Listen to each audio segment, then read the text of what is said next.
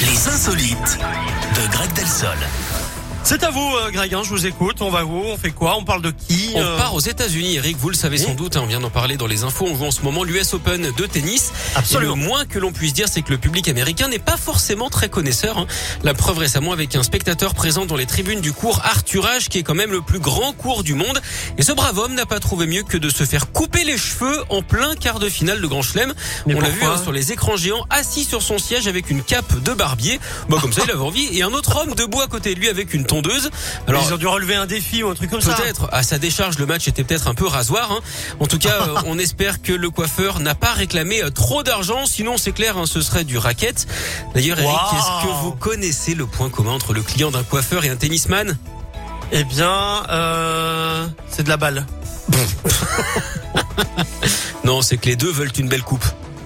Ah, très bien, merci beaucoup. ça aurait pu le Vous me faire. rappelez de pas vous proposer de faire les insolites hein.